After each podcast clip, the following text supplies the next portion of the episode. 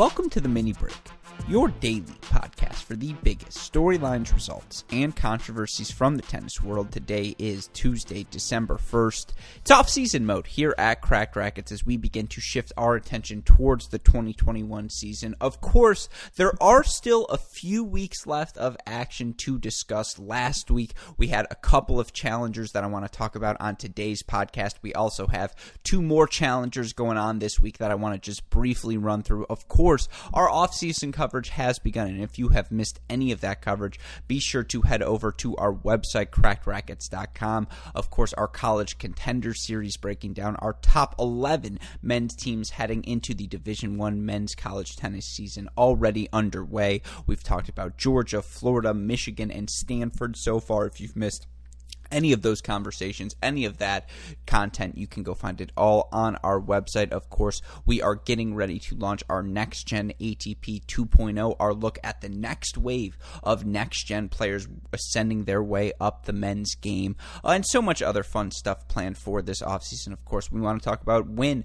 the 2021 season is going to begin. We continue to learn more and more about what things might look like in Australia. Still unclear when the start date for the 2021 season season is going to be. So, of course, that is something we will monitor throughout the next month, and we'll talk to our usual cast of characters, our players, coaches, fellow media members throughout the tennis community. We're really looking forward uh, to this offseason, sharing all of the things we have planned with you listeners. But again, on today's show, I just kind of want to catch everyone up on where we are at. Yesterday, we had Mike Cation on to talk about the two American challengers in Cary and Orlando, but a couple of other international events I want to just summarize where we are at. And again, tell all of you listeners what you can expect to see this week on the professional tour. I will quickly note if you want to read more about what's going on this this week, go check out our website, crackedracquets.com. Our newest writer, Judson Wall, with his usual weekly review preview articles where he reviews the action from the last week across challengers, futures level, you name it, and then of course previewing what what and where all of you can find this week's action. So be sure to go check out that article on our website. Really excited to have him in the in the mix. Uh, I mentioned the next gen 2.0 series, David Gertler, going to get ready to launch that series soon as well. We've got Cameron Mofids Cross Court Chronicles Journey Across the Globe. Some really fun things uh, that I cannot wait for you listeners to get the chance to see. So, uh, looking forward to all of that. But of course, uh, the reason we are able to do these podcasts day in, day out here at Cracked Racquets is because of the support we get from our friends at Midwest Sports and ArrowBar. You know the phrase. We want to look good, we want to feel good, so that when we are on court, what are we going to do? We're going to play good. And that's where Midwest Sports and ArrowBar come in for all of your tennis equipment needs. Go to MidwestSports.com, use that promo promo code CR15 for your nutrition needs. ArrowBar.com. The promo code is cracked15. You'll get 15% off, and you will have also solved the science of tennis through nougat by going to our friends at ArrowBar. And of course, look good, feel good, play good. Midwest Sports, ArrowBar Cracked Racquets. All right, with that in mind, let's talk about today's tennis. And again, I just want to focus on the two challengers from last week as well as the two challengers we have going on this week. Let's start with last week's action in Lima, where we saw a guy who has had so much success down the home stretch of this 2020 season continue his exceptional form. Of, co- of course, I'm talking about Daniel Galan, who goes on to win the challenger in Lima. Galan drops two sets all week long, dropping a set to Barrios Vera in the semifinals, and then qualifier Thiago Tirante, who we will get back to in a little bit in the finals. But for Galan, I mean, he's 29 and 17 now in his last 52 weeks, 16 and 10 since he restarted his season in September. But here's what those results look like. Obviously, the big one, third round of the French Open win for him over Cam Norrie and Tennys Sandgren. Ended up losing to Novak Djokovic. But guess what? You can uh, you can live with a third round loss to Novak Djokovic, particularly when for Daniel Galan at 24 years old, that's his best result at a slam by a significant margin. You look at what he's accomplished accomplished so far in his career. The 24 year old only made his first main draw at a slam at this 2020 Australian Open. You look at what he's done throughout his career, most of his success coming at the challenger level, although there were a couple, uh, uh excuse me, coming at the futures level, though he did make a couple of challenger finals as well uh, at the end of 2017 and midway through 2018. But this is his second, only his second title at the challenger level. Obviously, for for him. It's another final on clay, and the majority of the 25 singles finals he's made in his career, uh, I believe, have all come, uh, or the majority of them have come uh, I don't know. I'm seeing a funky record here. Some of the math isn't adding up. Anyways, the point being, most of his successful results have come on clay. You look for Galan uh, throughout his career. It's been the surface he's succeeded on the most. So is it shocking to see him go to this event uh, in Lima, win this title, particularly, of course, again, considering that this event in Lima uh, was indeed on the clay? No, it's it's definitely not shocking. And for Galan here in this event, he was the number seven seed.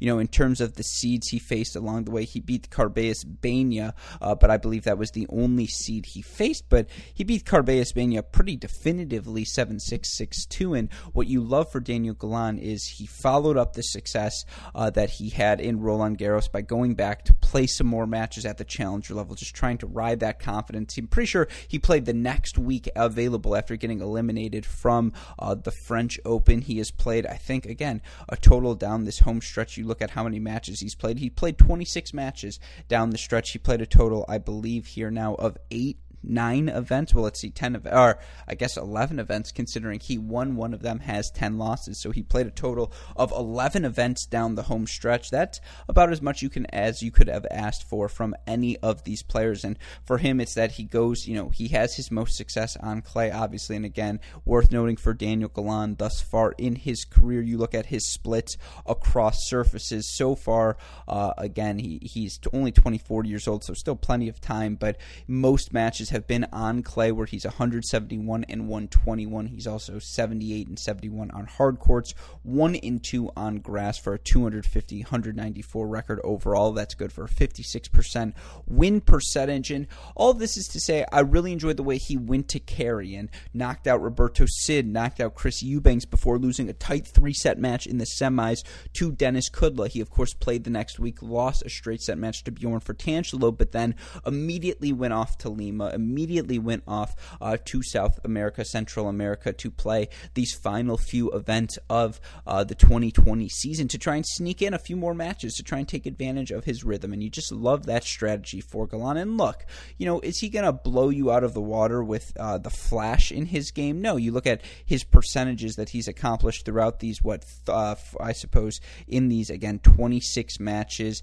uh, thus far. He is, he's only, you know, in all of these 26 matches, he hasn't made more than 70% of his first serves in any of them. But in each of the 26 matches, uh, he's won at, you know, in only three occasions did he win fewer uh, than 60% of his first serve points. He's been really good on the second serve as well, over 50% in all, I believe. But eight of those 26 matches, you look at what he's done on the return. I mean, he's been so successful on the second serve return as well. Really, the only guy he struggled struggled against was Emil Ruusuvuori. Of course, that was on an indoor hard court, and you know Emil uh, going to bomb big lefty serves at you. But he's done a really, really good job, I think, in each of these matches. Just so solid off of both wings. Isn't doesn't have crazy amounts of flash, but is fit as a fiddle, and is just never going to beat himself. And so I thought it was a really good performance for Galan here to get this challenger title to sort of capitalize on his momentum. And now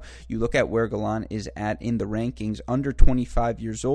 Daniel Galan up to number 117. He's the 33rd ranked under 25 year old in the men's game, but more importantly, top one seven, you know, top 125. Uh, he's going to get to play ATP qualifying now. He's going to get into every slam qualifying. Hopefully, in some of them, get in on his ranking, and he's just he's right where he wants to be. Um, there's a lot of uncertainty, obviously, heading into uh, the 2021 season, but he should get into whatever event he wants to play. And given all of the uncertainty going on, that's really all you can ask for as a player right now. Of course, again, he was the big winner on the week, but he wasn't the only winner. Let's talk a little bit now about the guy he played in the finals, Thiago Tirante, who if you haven't seen the young Tirante play, he was a qualifier here this week. Uh, of course, uh, the young Argentinian, I believe, the former number one junior in the world, if memory serves me correctly. And in fact, he was the number one junior in the world in singles. Now, he did not win any junior slams in singles. He did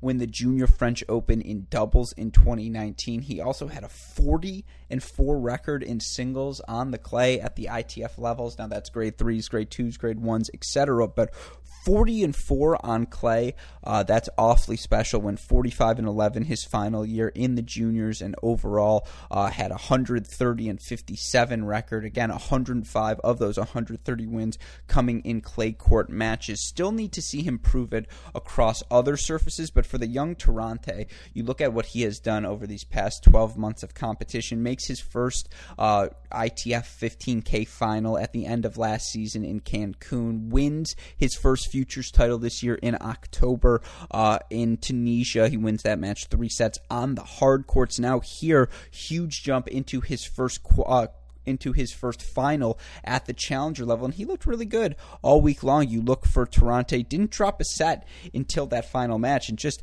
the confidence he was playing with his forehand. I mean, his ability to just swing through the court, hit that ball when he has time, his ability to find the forehand is equally as impressive. And I mean, you look at what he has done thus far, again, very early still in his pro career, has only played 129 matches, the majority, you know, but you look at thus far 51 and 30 35 on clay, 24 and 9 on hard courts he's got weapons. And I mean, you look at young Tirante, he's still only uh, 19 years old, six foot one, growing into his frame. There's a lot to like about his game. I think the big thing is the forehand. When he can find the forehand, and he's very good at finding it, his ability to move the ball around the court, it's a dominant sort of stroke. Now, I still need to see more of him playing because this was really my first exposure to the former world junior number one, but certainly someone to take notice of right now, Tirante, after this result. Uh, sitting pretty nicely in the rankings. You look where he is at Tirante now, up to number 378 in the live rankings. Of course, number 376 was the career high he reached after this result in terms of players under 20 in the world right now. Uh, young Tirante, who I believe is is number uh, 13 right now in the ATP rankings in terms of the under 20 crew again, I still see need to see a little bit more. One challenger final doesn't have him in the ranks of the Musettis, the Alcarazes, Nakashimas, and then obviously a guy in his own category, the Sin Man. Uh, but when you make a challenger final before you turn 20 years old, you are worth doing a deep dive film study on, and that is what I'm going to do this offseason. I'm going to watch me a little bit of Tirante. The people I respect in tennis Twitter were speaking very highly of him, uh, so I owe that all to you listeners a little bit more uh, from him, certainly. Now, those were your two finalists in terms of your other results on the week. Vitaly Sachko, the qualifier from Ukraine, he makes the semifinal here for Sachko, only 23 years old. So, again, really good result uh, for the youngster. Your other uh, semifinalist, Marcelo Thomas Barrios Vera, who has been very sneaky good down the home stretch, up to number 254 in the rankings for him. Uh, oh, also worth mentioning for Tirante, he's in the top 150 in doubles already. You know he's got a skill set. Uh, but for Barrios Vera, the 22 year old Chilean, up to 254 in the rankings. And this is what I'm saying by generational shift. It's the 22, 23, 24 year olds who are now having so much success week in, week out that it's quarterfinals, semifinals. It's a new name every week at these challenger events of course, that's not the headlines. That's not the Indian Wells. That's not the Grand Slams. But a lot of there's a lot of action that happens week in week out that is at the challenger level, and it's the the next generation of players are truly uh, solidifying their hold on that level, on those actions, making that much more harder for people like Bjorn Fratangelo, the Dennis Kudlas of the world, people like you know, uh, uh well, Roberto Cabrera I suppose has, has already done it, but those sorts of players who are trying to work their way uh, back into or back or into the top 100 for the first time. But of course, those were uh, your most notable results. Some other things worth mentioning: Nicolas Alvarez, the former Duke standout, knocked out uh, former top 50 guy Nicolas Jarry playing his first match back after being suspended uh, due to performance enhancing testing positive for performance enhancing substances. Uh, a guy we know here at Cracked Racquets fairly well, Collin Altamirano, the former University of Virginia, who a two and four loser in his first match to Jesper De Jong, and then Again, Carballes Baena lost uh, his, I believe, quarterfinal match, yes, to Daniel Galan, but Galan went on to win the tournament, so of course we can understand that loss. That was the action in Lima. Let's move on now to the other challenger we had last week, which went down in Sao Paulo, Brazil. Uh, it was a really fun uh, list of results. Again, you look at uh, the big winner in Sao Paulo. It was Felipe Meligeni, Rodrigues, Alves emerging with the title for Meligeni Alves. It's the first challenger title in singles of his career. Now, he does have a couple of doubles titles that he also won this year. In fact, for him, he swept both the singles and doubles in this Sao Paulo event. He was also a junior U.S. Open champion with Juan Carlos Aguilar, who we, uh, of course, know is currently playing his time uh, at Texas A&M. But for Meligeni Alves, this wasn't just his first challenger title. This was his first title period. I believe he does not uh, have a a uh, a futures title to his name yet. And look, that's not shocking considering you look for Meligeni Alves where he's at in his career. Again, another guy only 22 years old. And what's so most impressive perhaps about this performance is that he only dropped one set on the week. It was to Dimitri Popko. Other than that, just looked really comfortable all week long. Showed off a really impressive skill set. And again, with this victory now up to a new career high, number 242 in the rankings. That's it's, it's really really impressive stuff who from Felipe who just continues to put forward more and more impressive results obviously uh, this final came after uh, three straight first round losses but you look at what he's done this year back to back quarterfinals at the two challengers prior to that of course he made a semifinal back at the end of January beginning of February at the challenger in Uruguay before things slowed down and you know, he's right on the precipice of where you get into Grand Slam qualifying. Under normal circumstances, he wouldn't have to worry about getting into challenger events moving forward. Of course, nowadays, with the level of challenger cutoffs being higher than it used to be, uh, he should feel pretty solid that he'll get guaranteed still a place in the draw at a minimum in qualifying. And those little luxuries, given all the uncertainty again, makes all of the difference in the world. But I got to watch myself a little bit more of Felipe Meligeni Rodrigues Alves, but certainly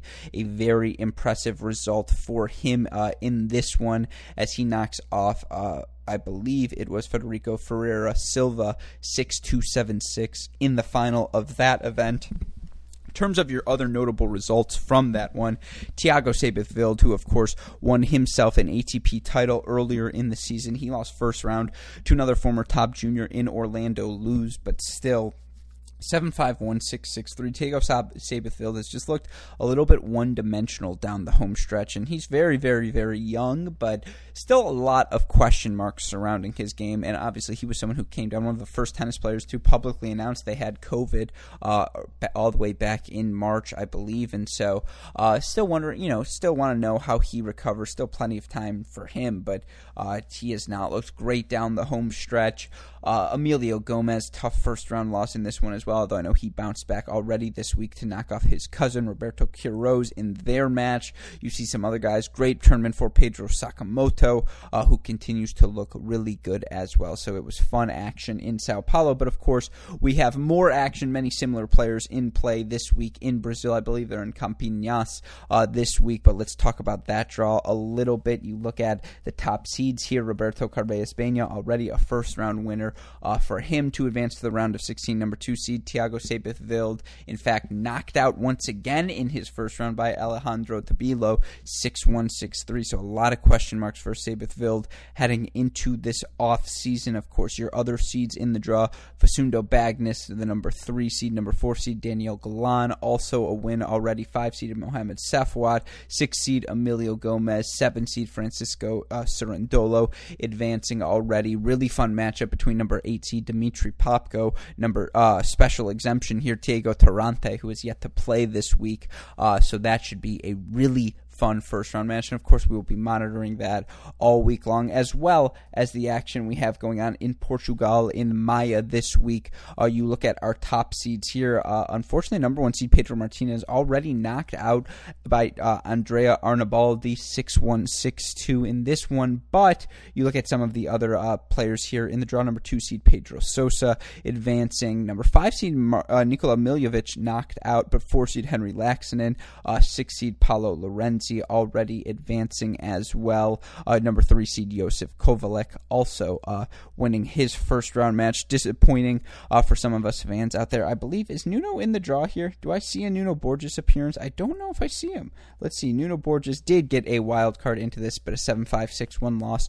I thought that was the case to Zapata Miralles in his first match thus far, but again, some of the players we still have in play here, some guys who have been really good down the home stretch. I mentioned Zapata Miralles. He's going to play Lorenzi, Henry Laxon, and Quentin Halys. Should be a really fun one as well. Gastao Elias, Pedro Sousa, uh, Alexei Vatutin uh, versus Carlos Taberner, Arthur Rinderknech in play this week. So plenty of fun action still going on at the challenger level for us to follow. And of course, we will be talking about that action here on the mini break. But also have some other really fun off-season content planned for all of you. So again, if any of you listeners have missed anything we've done so far, be sure to go check out the website crackedracquets.com. You need the more immediate updates: Twitter, Instagram, Facebook, YouTube. We are at Cracked Racquets. You want to message me directly? I am at Great Shot Pod. Shout out as always to our super producers Max Lingner and Daniel Westoff for the of an editing job they do day in, day out. Shout out, of course, as well to our friends at Midwest Sports and ArrowBar. Go to MidwestSports.com, use the promo code CR15.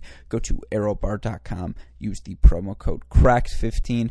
But with that in mind, for our super producers, Flingner and Westoff, our friends at Midwest Sports and ArrowBar, and all of us here at both Cracked Racquets and the Tennis Channel Podcast Network, I'm your host, Alex Gruskin. You know what we say? That's the break, and we will see you all next time. Thanks, everyone. Bye.